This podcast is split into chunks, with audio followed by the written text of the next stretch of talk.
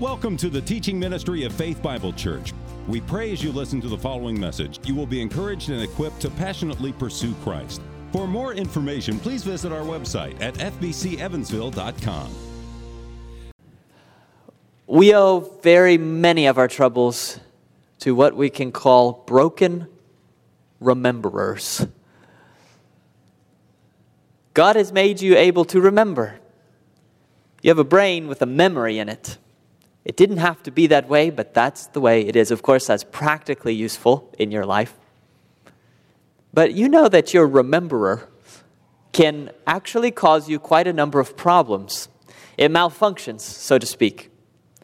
You see this, for example, when you become obsessed with your own sinful past. Let's say that you have placed your faith in Christ alone for your salvation and He has washed you clean. In terms of how God sees you, you are innocent, as innocent as Christ who was without sin. Why then do you lie awake at night before you go to bed, remembering over and over the evils and the darknesses of your past before you knew Christ, or maybe after you came to know Christ and backslid. There are sins that play over and over in your mind and leave you with a sense of immense guilt. So, Scripture says, pointing at you, innocent, but your remember is, is working in such a way that you think guilty, guilty, guilty. This isn't a problem only with your rememberer because if you recall in Scripture, Paul had to say, One thing I do. Paul, who was Saul, killer of Christians, one thing I do, forgetting what lies behind. That's a conscious choice on his part when your memory goes haywire. Or again, your memory might not be betraying you by your focus on your own failures, but rather your focus on the failures of others, other people, the ways that you have been wronged so you lie there at night trying to go to sleep and you're rehearsing in your mind how someone has hurt you deeply. This could be decades ago or in most more recent history, but you are obsessed. And you almost can't tear away your rememberer from remembering over and over. And it's such an odd thing. It's like a self whipping because you think of how you were hurt, it pains you all afresh Naturally, as creatures, we tend to turn away from pain, but this is one that you come back to again and again. You replay that tape over and over. You say, More pain, please, and you do it again. No benefit to it, but you understand that experience. So, our rememberers that God has given us can go haywire and often do. We can use them in fruitless ways. But God did give us these memories, the capacity to remember Although we're misusing it often in this fallen world, He gave it to us for a good reason. Not so that you would remember over and over your failures in the past, not so you would remember over and over the failures of others in the past, but so that you would remember the successes of God in the past. That is why you have a memory. It's one of the key reasons that you have a memory I will remember the deeds of the Lord, sang Asaph with God's people. Yes, I will remember your wonders of old. Imagine this if you were to go to sleep at night and take that same obsessiveness with which you think of wrongs and bads and fears and anxieties, and you take that and attach it instead, as we ought, to all of the wondrous works of God both in history more broadly and in your own history more narrowly. All that God has done in your life, you would be like an old man on his porch reminiscing about his wedding day. You would turn a, an experience of icy chilliness into a fireside warmth. That's what your capacity to remember is for to remember the great and the glorious deeds of God and to be warmed by that fire, to have a sense of awe that comes, of course, when God acts in front of you, there is awe, but you've been given a memory so that in between, when you're not seeing God's hand as clearly, you remember back to when you saw it and still have a sense of awe so that you have 24 7 opportunity for worship and reverence before a mighty God. That's what your memory is for. If your evenings look that way, you wouldn't have to numb yourself with movies just to get to sleep. Because you'd have one playing in your mind with a lot of action in it. Best love story you could ever imagine. Wonderful plot. It's the great work of God in all of history. That's what your rememberer is for, to remember all that God has done. And if there's any passage in Scripture that speaks so clearly and directly to this rememberer that you have, it may be the one we're looking at today. After some 20 low years of idolatry in the land of Israel, Finally, God's people, under the leadership of the judge and prophet and priest Samuel, have gathered at Mizpah. We saw that last week, and there's a national renewal. They recommit themselves to God, they put away their idols. Their enemies, the Philistines, attack them because they're gathered at Mizpah. They cry out to God, and God thunders against the Philistines. And so God's people leave Mizpah westward, chasing their enemies who were supposed to slaughter them, chasing them westward. And we saw last week in verse 11, as far as below Beth Kar. We don't know where that is, but it's far west. So God delivered them.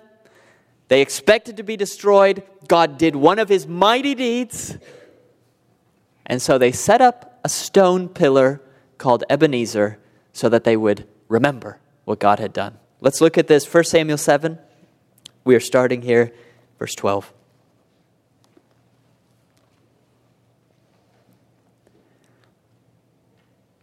Then Samuel took a stone and set it up between Mizpah and Shen and called its name Ebenezer. That means stone of help. For he said, Till now, or to this point, the Lord has helped us. So the Philistines were subdued and did not again enter the territory of Israel. And the hand of the Lord was against the Philistines all the days of Samuel.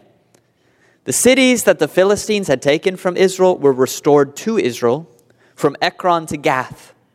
And Israel delivered their territory from the hand of the Philistines. There was peace also between Israel and the Amorites. Samuel judged Israel all the days of his life. And he went on a circuit year by year to Bethel, Gilgal, and Mizpah. And he judged Israel in all these places. Then he would return to Ramah, for his home was there. And there also he judged Israel, and he built there an altar to the Lord. If you've read very much of the Old Testament, you know it's not uncommon for God's people to take a rock or sometimes a pile of rocks and set them up somewhere in order to remember. To remember God, to remember what God has done, to remember a covenant. So we saw one just recently when God brought the ark back from captivity in Philistia. It came to the rock of Joshua that was in his field at Beth Shemesh. And we read back there that that rock where the ark came stands as a witness to this day whenever this was written. So it remained, that rock remained as a witness to say, hey, God did something amazing here. He brought back the ark. Another famous example of this is when Jacob, fleeing from his brother's wrath, lays down, has a dream in the wilderness, and in his dream he sees a ladder stretching up to heaven with God at the top. When he wakes up, he takes the rock he had used as a pillow, an odd choice, but he takes that rock he had used as a pillow and he set that up as a pillar to remember that this is God's house. And he called that place Bethel, the house of God. It's to remember. It makes sense, even though we don't have this practice today. We don't typically pile up rocks to remember something, but it makes sense that they would do this back then because if you used almost anything else, chances are that after a few generations it would rot, it would decay, someone would take it. But if you pile up rocks, there's a sort of permanence to rocks. See, that's meant to serve your remembering into future generations. Those rocks are probably going to stay there. Everything else is going to go away, but the rocks are going to stay there. So that's why they would use it. And although we do not continue that practice today, This text is calling on us, as we'll see, to do something similar, to have a kind of Ebenezer in our own minds, to have a sort of heavy, weighty set of memories that you have stored up in your own mind and your own heart that you can refer to that point you back to the great things that God has done. If you want to live a rich, joyful Christian life, when all the winds and storms of trials come, you need some sturdy memories of the things that God has done. You need Ebenezer's, stones of help, like we find here. So that's what we're going to look at today. I'm going to look at this passage under three headings. One is Has God worked any victory in your past? Then you need to remember that He's done that. The second is Has God brought any peace into your life in the past? Then you need to remember that. And finally, has God brought any stability into your life at all? You need to remember God for that great work too. Let's begin with the victory, the victory that we have to remember. We see it in them in verse 12. Then Samuel took a stone and set it up between Mizpah and Shen and called its name Ebenezer, for he said, Till now the Lord has helped us. Like I said, we witnessed last week God's help in the case of Mizpah, where they were attacked by the Philistines, God thundered against the Philistines, and then we saw verse 11. The men of Israel went out from Mizpah and pursued the Philistines and struck them as far as below Beth-kar. And as I said, we don't know where Beth-kar was, but probably it's to the west. So they are up in the hilly region of Benjamin. They're, they're in Mizpah. The Philistines live on the coastal plain, but the Philistines have come up to attack they drive them back. So wherever below Beth-kar is, it's that way toward the Mediterranean, westward from them. Now in verse 12, we see that Samuel sets up a stone pillar between Mizpah, where they were attacked, Mizpah, and a place called Shen. We don't know where Shen is either. Shen in Hebrew means tooth, and it's possible this isn't a city so much as a maybe a rock outcropping or something that looks like a tooth sticking up. Who knows?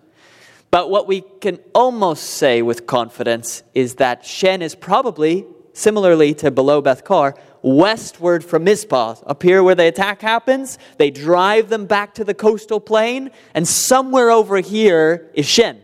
And so the stone pillar is set up between Mizpah, where they were attacked, where the battle began, and all the way over here somewhere is Shen, and he sets up Ebenezer here, between those two. When he sets up Ebenezer, like I said, it means stone of help. It's a stone, that makes sense, of help because God helped them. That's the explanation. Till now the Lord has helped us, the ESV says. Now, the Hebrew doesn't technically say till now, it says up to this point, basically. And up to this point can mean up to this point in time. That's how the ESV takes it, so till now. It could also mean up to this point geographically, in space, in location, meaning they drove them toward the coastal plain, and wherever below Beth-kar is, wherever they drove them, they stopped eventually. Right there to that point, that might be where they placed the Ebenezer. It probably is where they put the Ebenezer, put this stone. They were driving the Philistines down to the coastal plain, and as far as they went below Beth-kar, right there, boom, between Shen and Mizpah, right there they put the Ebenezer and say, to this point, God helped us. It doesn't mean that their saying doesn't have reference as well. I mean, often we use that saying, until now or to this point, the Lord has helped me, to refer in our own lives to up to this point in time, God has helped me. That's true. It's true for them as well. Up to that point in Israel's history, God had been their help many times. So that's true, but I do think probably what's being said is up to this point where we drove the Philistines away, to that point, God has helped us. They drove them there with God's help. And so Ebenezer could stand there for a long, long time so that even in future generations, children would look at that and say, Why is there this big rock right here, this pillar? And the older generation could say, Ah, that is where your grandfather, who had been at Mizpah, was attacked and almost destroyed with the entire nation. What happened? How did they not get destroyed by the great Philistines? God thundered against the Philistines and drove them right to where you're standing, right here. That was a great victory, and they did not want to forget that victory. Now, if you're in Christ, has God won any victory in your life, in your past, that you ought to remember? the answer is yes, of course. The greatest of all victories was the victory that Christ won on Calvary, on the cross. That was a victory where he triumphed over all your spiritual foes who wanted you condemned forever. That's where he took the guilt that was yours because of your many sins and he suffered the consequence of them. That was, although, don't be fooled, you look at Christ upon the cross, it's a picture of weakness, but that is his greatest triumph. That and the resurrection that followed. But you know that as a Christian, when was the last time you really thought about the great victory Christ won on Calvary for you? Hopefully, you can say very recently. We were singing worship, so maybe very recently, but besides today, starting yesterday, when was the last time you remembered in any practical and effectual way the sacrifice of Jesus Christ for you and what that means in your life?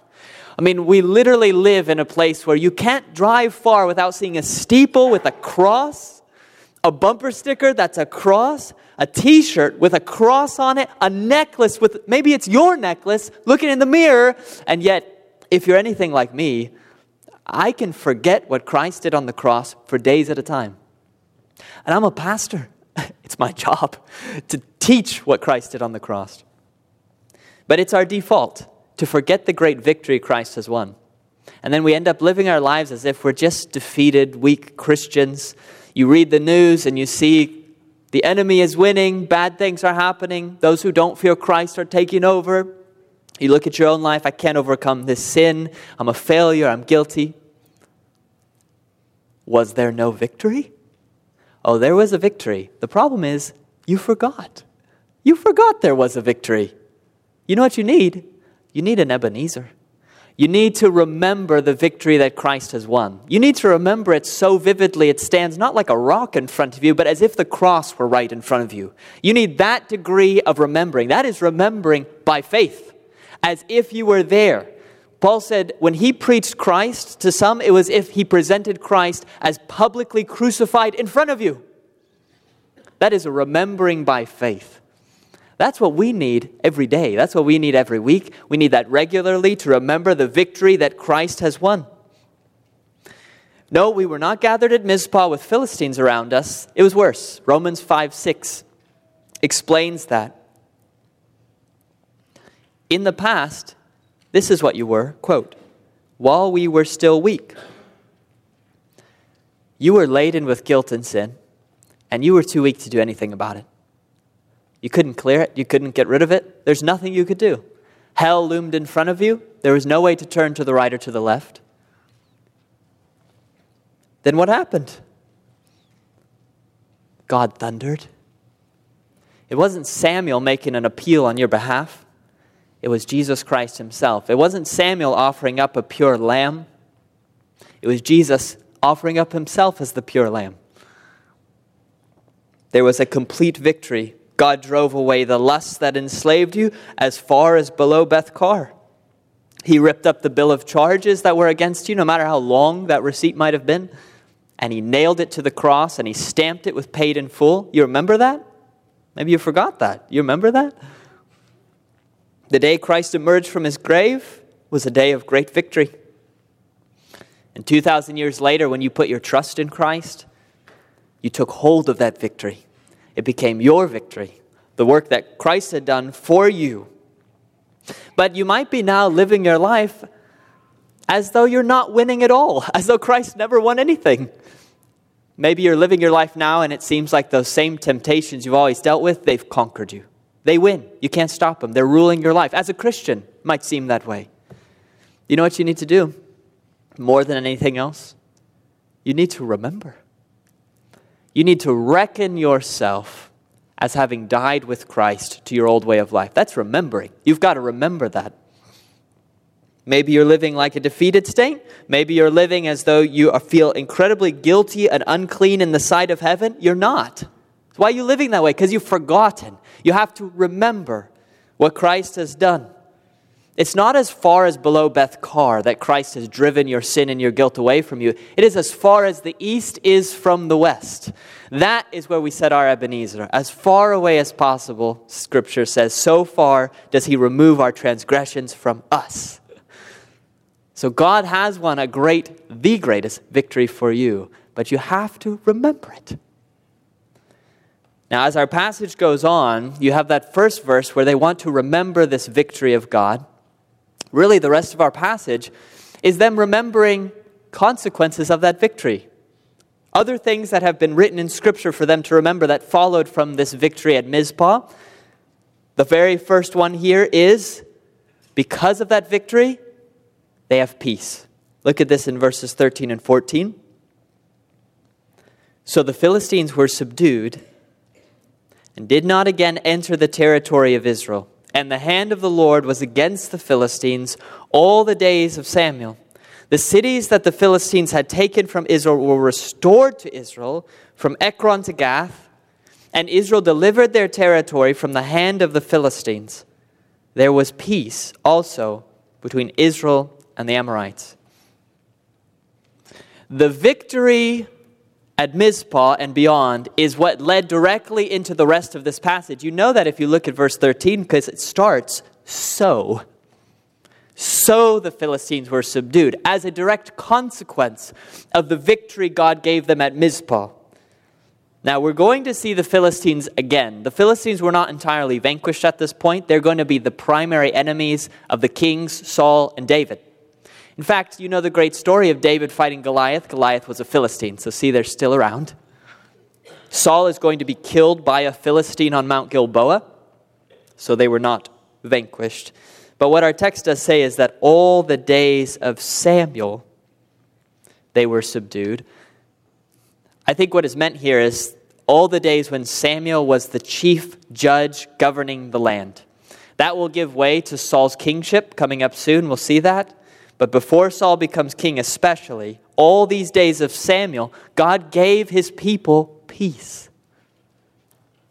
That's why we'll see this next chapter. It's such an atrocious thing that they then turn around and ask God to give them a human king. What this passage is showing us is that without a human king, when only God was their king and Samuel governing them, everything was great. But still, they're going to ask for a human king. But God gave them at this point, between Mizpah and monarchy, in this span of time, God gave them peace. And it's a double kind of peace. It was an external and an internal kind of peace in our passage.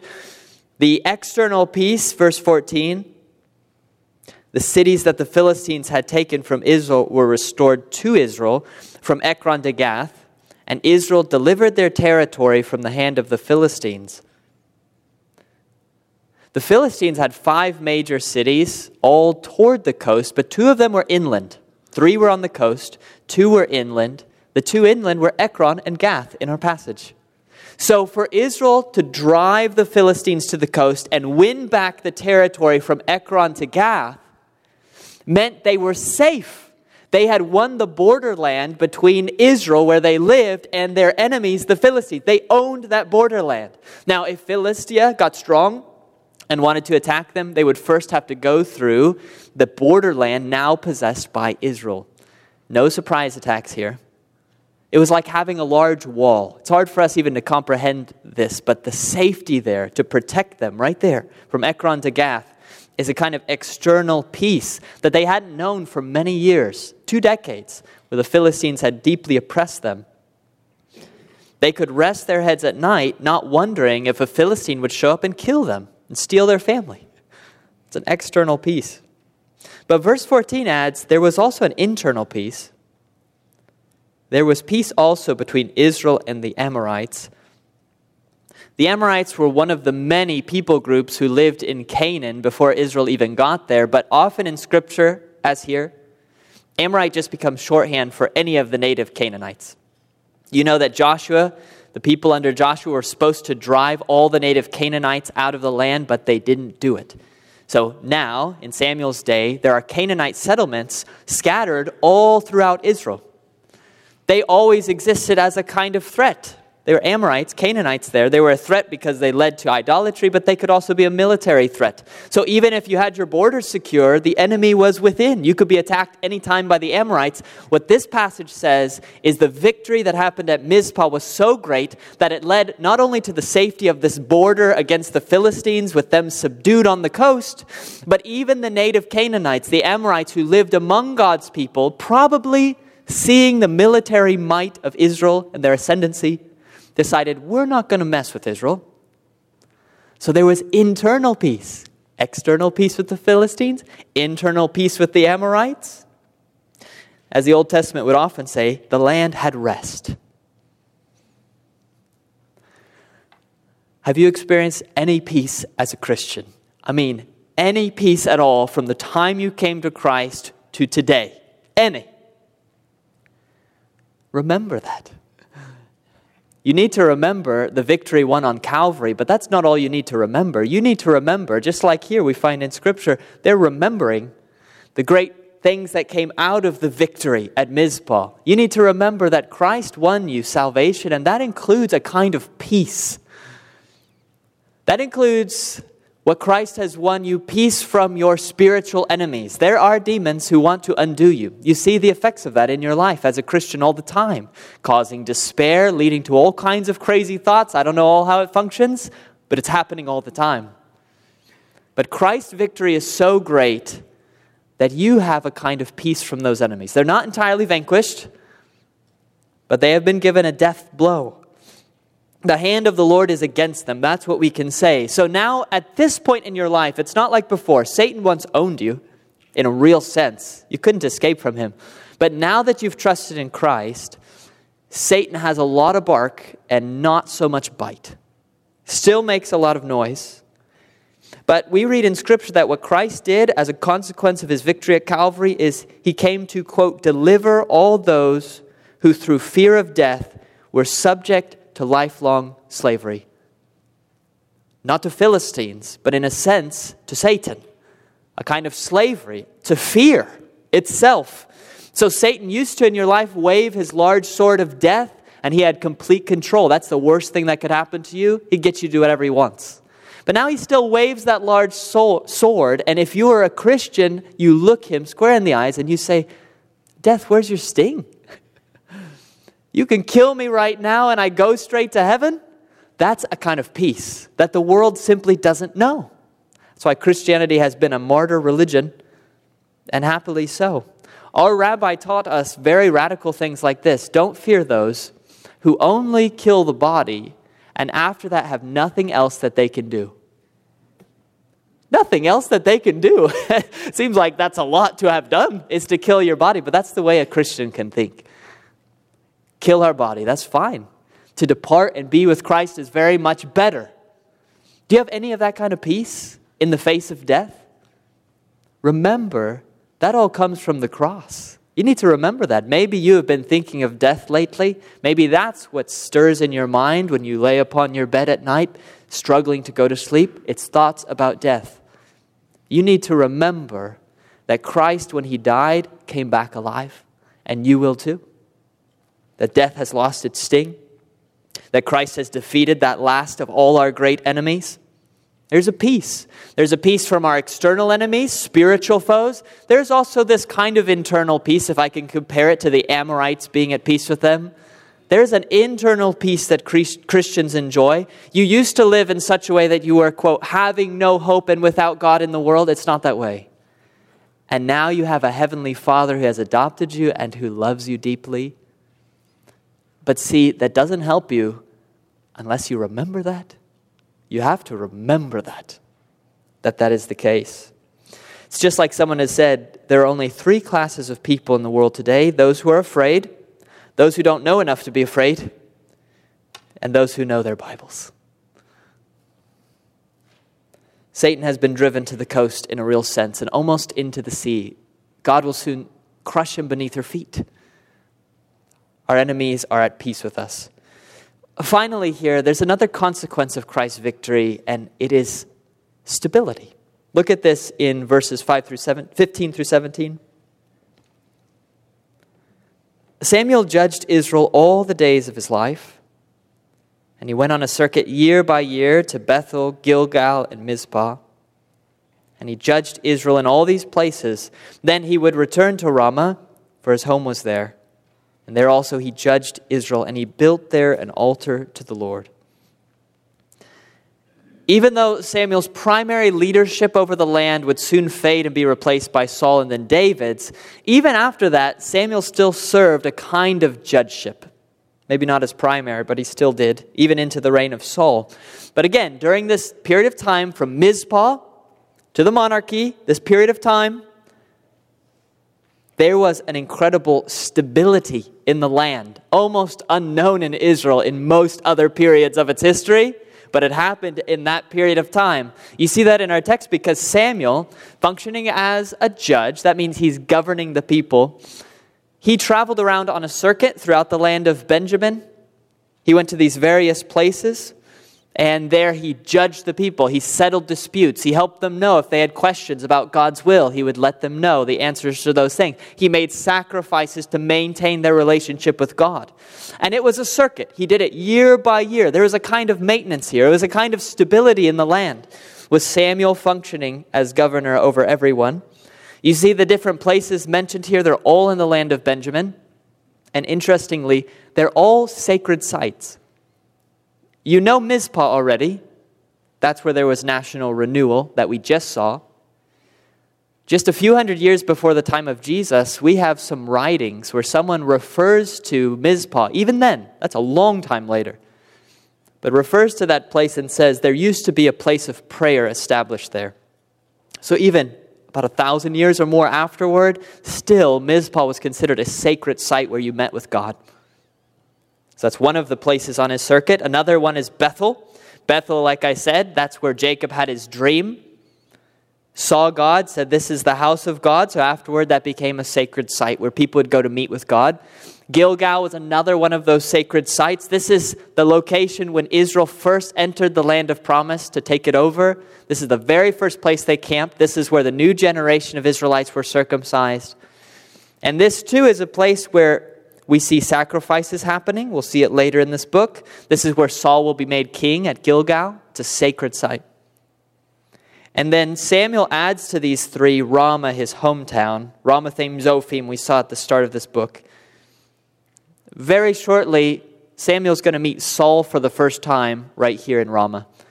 And it's while Samuel's on his way to a high place in Ramah to sacrifice. So again, it's another sacred site you can see that he built there an altar to the Lord. He, he made it a sacred site, in a sense, confirmed it. And what we're finding here, like I said, is a kind of stability a stability of worship, a stability of governance. That's why asking for a king next chapter is a bad idea. God provided everything they needed. There was peace in the land, there was stability in the land. It might be worthwhile for you as a Christian to think have you known any stability in your own life? Maybe times right now are so tumultuous, so up and down. It seems like you're on a small boat in a large storm. It's important for you to look back and remember have you experienced times of stability? I want you to know that the kind of stability you often experience as a Christian is not matched in the world. There's usually greater tumults of soul, less peace, less stability outside of Christ than within Him, even with all the trials we experience. You need to remember the stability that God has brought into your life. You can remember this on a national level. You live in a country that is not perfect, and you know that. But you live in a country where, if you study history, this is quite unusual. We have not had presidential assassinations, great upheavals, true government takeovers, where things have changed hands violently. We've not had a foreign nation come and take over our nation and kill many people that way. But I want you to know that throughout history, that was quite commonplace. Wars and rumors of wars, that's history. That's always been history. To live in this brief time of peace between the two great world wars, even the tensions of the Cold War and where we are now, where there are terrorist threats, but God has been very gracious we can get so fixated, if you watch the news, on all the possible bad things that will happen that you forget to stop and remember the stability God's already given us. I'm preaching open, there's windows. We're not afraid of anybody persecuting us here. I'm preaching openly. You're hearing it openly. You've got 20 Bibles on your shelves. You've got study resources. You can go tell anybody you want about Jesus. It's your own fear is the only thing restraining you. I want you to know that's very strange. That is a kind of stability that God so kindly has given to us. When was the last time you remembered that? Instead of remembering all the bad things that could happen, you remembered the good that we have right now. We should raise an Ebenezer to that. But that really is a secondary application because our country won't last forever. There will be a day when someone can't get up in a pulpit and say, Praise God for the stability in our nation because it won't be there anymore.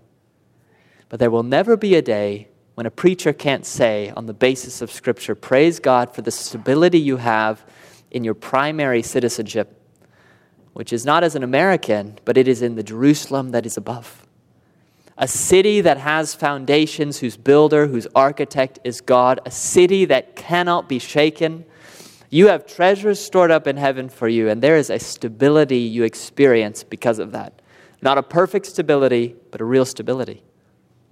If in your family, by God's work, there's any sense of stability in your marriage, that your spouse doesn't think you'll just peace out when things get hard, if by God's work there's any stability that your children experience in your family, where they know they can trust their parents, that there's a solidness there, those are things that God has done in your life. Those are evidences of the great victory He has won on Calvary. And of course, your ultimate hope comes from His victory. So, has God won any victory in your life? Has God given you any peace in your life? Has God given you any stability in your life? If it doesn't feel like it, you need to obey this text and, by God's help, to remember all that He has done.